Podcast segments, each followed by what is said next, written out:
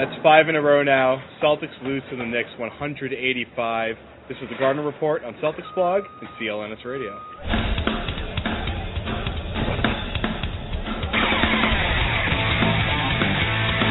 Hair looks great. This is the Garden Report, Celtics blog, CLNS Radio. My name is Jared Weiss. With me, as always, My Jimmy Toscano, is Jimmy Toscano. and his name is Evan Clinchy. They both are from Celtics blog. I'm from CLNS Radio. Uh, we're going to take a look at really the only two people that matter in this, in this game, J.R. Smith Oh. and Carmelo Anthony. Uh, and then we'll take a look at the Jordan Crawford as the starting shooting guard experiment. That had a lot of results that we can go over. Uh, and then we'll ball out at the end, and then we'll do our all scare team. Uh, we'll catch you up on what the heck that means if you didn't hear what happened in the pregame press conference. But first, uh, let's take a look at what Melo and J.R. Smith did tonight.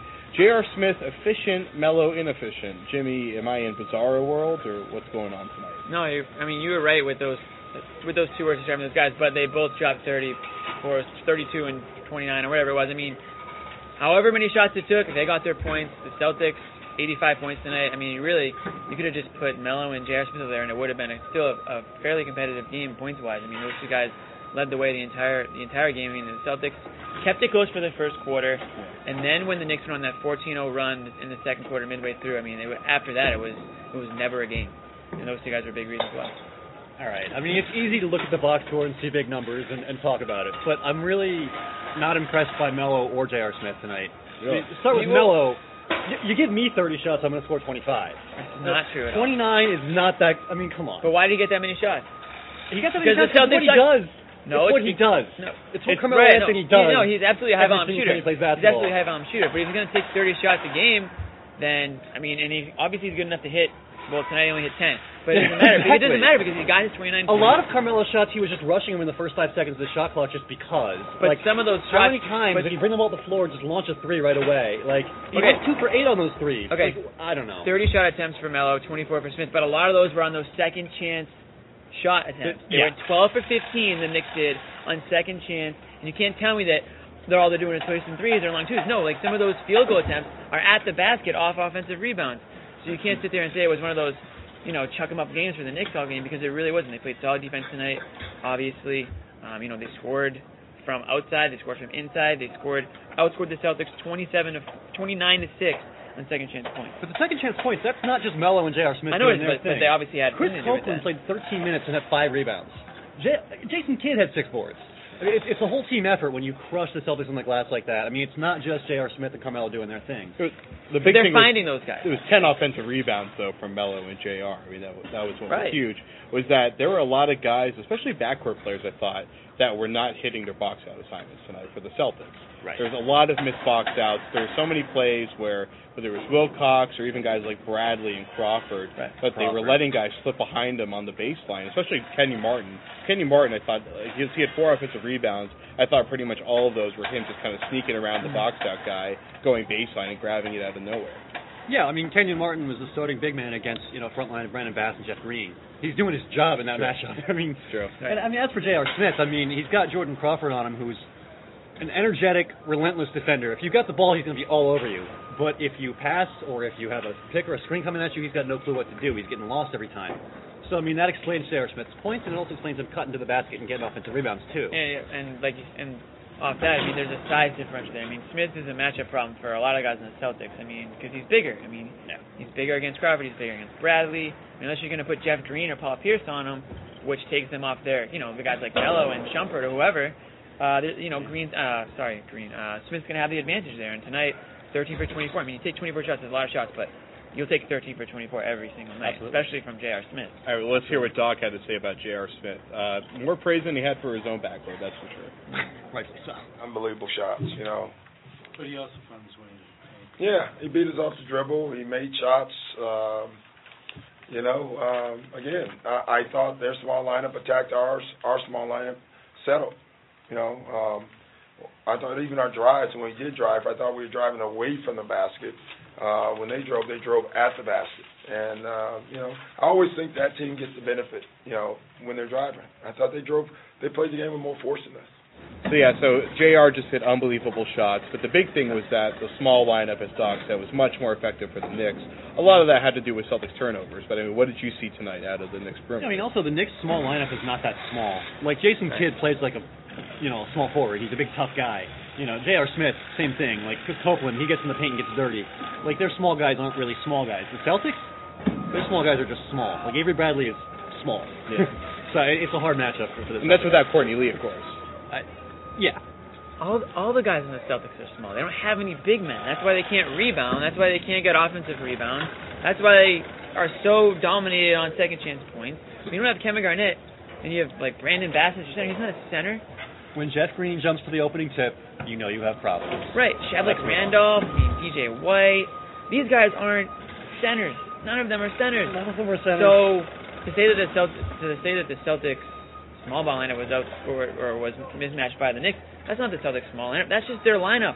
They're all small. Their that's only the biggest center problem is with Chris this Wilcox, team. and Chris Wilcox played nine minutes. And he and he wasn't there you effective at all. And I thought that Yeah. DJ White should have should have played much earlier in the game than he did, which was just garbage minutes Mm-hmm. towards the end of the game. I, I don't understand why. You know, at the home game, you know, you're you're looking for something to come back on. I don't know why you sit out where you sit on uh, DJ White for so long. I mean, he's on the team now. I mean, it's good to get him some burn in, in a situation like that. He didn't play poorly uh, in Memphis. He was on that. He was a part of that that lineup that came all the way back in the fourth quarter. So I think it would have been nice to at least see what he could do out there because obviously the Celtics bigs weren't effective tonight. All right. Well, uh, Jordan Crawford was sometimes effective, sometimes extremely the opposite of effective. Because it's not. In, it wasn't that he was ineffective; it's that he was detrimental. Uh, let's hear what Jordan and Doc had to say after the game. I wouldn't say he was bad. He was just bad. Uh, Murph, that's why we traded for him. We, um, you know, when you lose Barbosa, who was pretty much good on nights and some nights bad, um, we looked at who could do the same things. And uh, I think Jordan is the perfect character for that role. When you think about him, I mean, uh, we laugh, but he is on the all scare team. He scares me and Woody, you know, every night. He scares both coaches. Uh, but he's been the one thing he does so much better than he has ever gotten credit for. Maybe he did, I don't know, because I wasn't in Washington. He's a far better passer, um, and and uh, I mean he sees things that uh, only a point guards can see. Uh, you know, sometimes he he makes that pass, unfortunately, and no one else sees it. Uh, but he he can really he's a playmaker. He's a more than just a scorer. And I, I honestly didn't know that, um, so that's been a refreshing surprise. What's that dynamic like? That you want him to be aggressive. You Yeah. want him to be a scorer, but at the same time, he's passing the ball so well. Well, I don't want to get in his way. You know, we don't have time to change him or coach him to a point where he fits the exact role or way you want him to play. And so, you know, it's what I've done.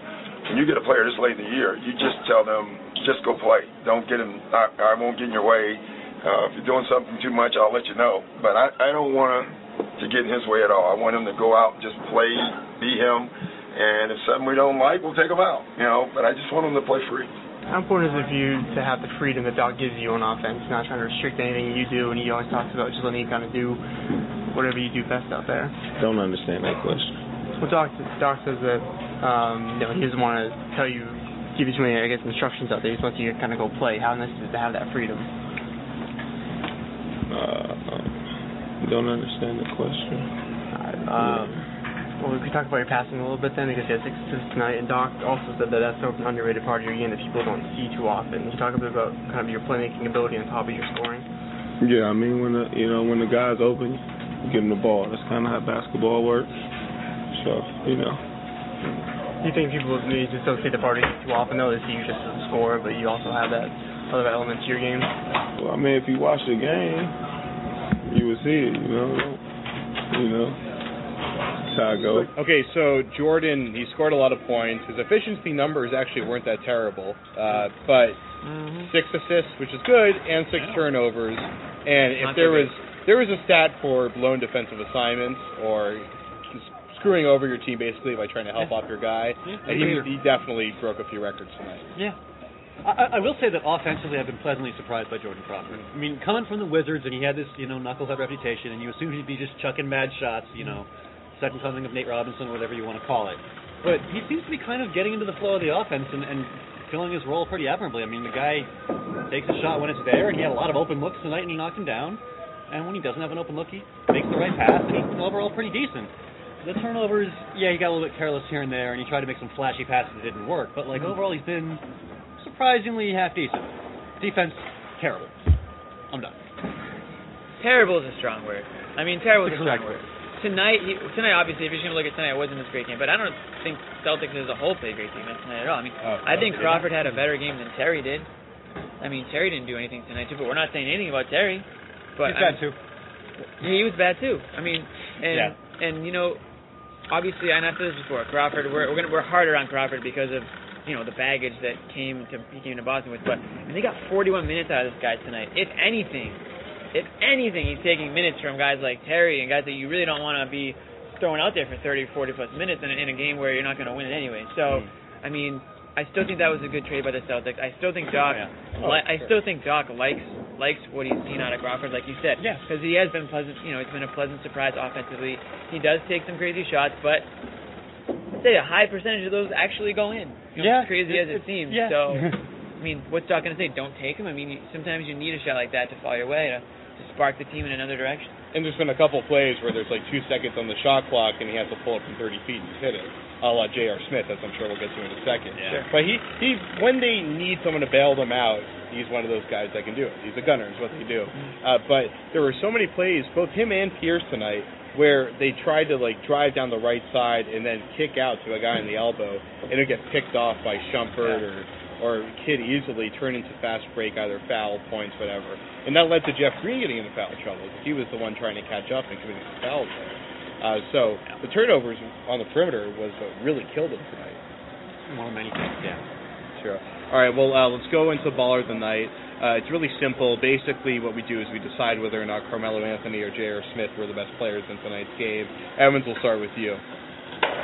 My baller of the night is Kevin Garnett because he had the good sense to stay home and not watch this atrocious basketball game. I'm done. Move on. Uh, I'm not going to go with Melo or J.R. Smith. Really? I'm going with You're not making the right call, so you're on your own here. Kenyon Martin. Wow. Oh. Okay. That Kenyon Martin, and I'll tell you why. Because if Kenyon Martin was in the Celtics in this game, they might have won it. Okay. True. Wow. So that's my baller of the night, and the Celtics dropped the ball by not picking this guy when they had a chance. They had a roster spot open. I think they may have even had two roster spots open. I was talking about this with Brian Robb from Celtics Hub during the game because we were just saying, wow, you know, if, if Better Martin was watching the yeah. game. Right, it's better than watching the game at that point. We said, well, the Celtics didn't want to pick him up, most likely because they wanted those spots open in case they made a big trade. They didn't make the trade. The Knicks picked him up at the deadline, and now the Celtics are screwed because a night like tonight is a perfect example of when they could use a guy like a guy like Kenny Martin. He came in. He, he was more of a presence down low than anyone in the Celtics, and, Oh, the, the numbers don't really, you know, they're not going to jump out at you. But he had two putback dunks, I think, and he had a couple good boards, and he was a presence out there. And the Celtics lacked that tonight, and that's a baller of a night because the Celtics screwed themselves and put one in the loss column because of it. You really think that they kept the roster spot open because of trade? I think that they're I mean, like- leaving it open for the possibility that they may have made If you're desperate for a roster spot, then trade Fab Melo for a second rounder. Like I don't see why that roster spot's a big deal. I don't know. I I, I, My I don't know either. I'm not defending them at all. I- I'm, just saying, I I'm just sure you're can't. not. I just can't think of any other reason why they wouldn't have put it, signed the guy to 10 10 days. Well, my contract. question is, what if they did try, but but Kenyon Martin wanted to play for the Knicks instead of the Celtics because the Knicks were a better fit for him and a better team. But this was before. Um, before the Knicks were even, you know. I mean, the Knicks picked him up at the deadline. What about before then? It wasn't Well, the- like the maybe word he didn't want to go to Boston. Who That's knows? no, The no, word- no the way. word on the- the you word didn't on want to go to a was- contender. Well, the word on Who's the a contender? The Celtics or the Knicks? Come on. Uh, oh, the the Celtics Knicks. weren't a contender. They're not a contender at all. They're not an Eastern Conference contender. The, the Knicks are far and away better than the Celtics, according to Evans. I don't think so. They're actually 15 points better than the Celtics. I don't think the Knicks are far and away better than the Celtics. They're also how many wins better? Six. But we're talking about okay, but think about at the deadline. The Celtics weren't just going through a five-game losing streak. They were they were a hot team. They were. They were. Kenny Martin doesn't have teams lining up for him. I'm sure if the if the Celtics called, he would have picked it up and he would have been on his way to Boston the second they say, "Hey, sign here." You know. I mean, Kenyon Martin's been the best free agent all year, and the Celtics have peaked at what seventh in the East. Like, why is he coming to Boston? Like, what's what's in it for him? Beggars can't be choosers. That's why. He's not a beggar. He's the best free agent in the league. I, I'm Yes, sorry. At don't their see it. trade deadline. I That's think a your little definition different. of best is a little yeah, bit uh, shaky it's by there. process of elimination. You want to see Okay, the we're, other we're list? gonna Right, But but- every everyone shut up now. We're gonna move on. But just for the record, one of the issues with Martin is that he was asking for too much money, and a lot of teams passed on him because the he wanted the more year. than the the minimum the early. year. Even during the year, that was the case, reportedly. So he took the minimum for the Knicks, but not for Yeah. anybody else. But he did he did say a couple things. Was it yesterday? Kind of saying all the teams out there that passed on me, you're going to regret it. yeah. Apparently, the Celtics are one of those teams that are regretting it right now. Hell yeah, they are. All right, Yeah. so And that's why he's the baller. so That's before a good one. I like your baller? oh uh, J.R. Smith. Okay. You don't even need to talk about it. 13 for 24. Uh, he had seven rebounds for them Don't offensive, don't three care. steals, and he hit Too like a easy. He, he had a pull up 45 footer. So that that kind of locks it in there That- for me. 30. It was actually 29. I looked in the box score. So And that was a huge they shot, apparently don't know how to count feet. They think that's 29. That was a huge shot. Um, okay, so before the game, Doc Rivers was talking about Jordan Crawford, and he said that Jordan Crawford is on his all scare team, which are guys that just scare you every time they're on the court. So I thought we'd quickly just throw together an all scare team. You mentioned Nate Robinson before. Nate Robinson's a great one. I'm yeah. thinking DeMarcus Cousins is a good one, just We- because you don't know if he's going to get himself kicked out before halftime. So that's Right. three guys right there. Can you throw two more on there for me, Jimmy? I can throw Artest for sure. Okay. that's Artest is scary in, in numerous ways. Just ask the fans in Indiana. Mm. Um, but even on the court, he's scary. In Detroit, I probably asked him. Detroit, Yeah. sorry, Detroit. Indiana knows too. I mean, they lost Yeah. a guy for the season. Yeah. But um, no, but I mean, he's a guy on the court. I mean, he'll huck up a shot that you're scratching your head, a three pointer out of nowhere, and you know it'll plank off the rim, or randomly it'll go in. I mean, Or I'll really punch you in the balls. I mean, you have no idea what's going to happen. or a please shorts down, right? things. Yeah. But I mean, that's a scary. Uh, who else? Is, is there anybody else? Uh, Robinson, John Crawford. Lucas is a good one. Um, J.R. Smith. Did we talk Oh, about him? J.R. Smith. Yeah. J.R. Smith. J.R. Smith's scary, but he's but tonight he was scary good. It's often guards because you know they're taking these long jump shots and it's so inconsistent Right. from night to night whether they make them. How about Derek Fisher? I mean, you bring him in for his leadership or wisdom or whatever, and then he Ooh, misses five yeah. threes. Yeah, Like, and that's then he pretty asked- scary. Or you bring him in to piss off Mark Cuban. Either one. No, of no, those. yeah, Whatever, Bring him in yeah. missing five days, and then he asked to be, you know, released by the team. to spend more time with his family so he can sign with somebody else next week. Yeah, whatever. right. Well, Derek Fisher hasn't made a three in like like two weeks now or something like that, but that's not going to stop Scott Brooks from putting him at the front of the rotation. Yeah. Uh, so maybe Scott Brooks gets a nomination for the coach of the All Star There you team. go. I love it. All right, well, we're going to wrap this one up. Uh, it's a little bit of a shorter one because we like to keep things nice and concise for you. Uh, and the Celtics tried to keep it concise and made the game pretty much over by the seven-minute mark tonight. So that was Yeah. nice for them to let everybody go Yeah, early. charitable. Uh, so Celtics lose 100 to 85. We'll see you on Friday night when they play the Hawks, and it looks like they might even be fighting for that uh, seven seed to not have to face the Miami Heat at that point. We'll see what happens. Very slim lead over Milwaukee right now. Game so for Evans Clinchy and Jimmy Toscano, my name is Jared Weiss. This is the Garden Report on Celtics Blog, CLNS Radio. That terrible.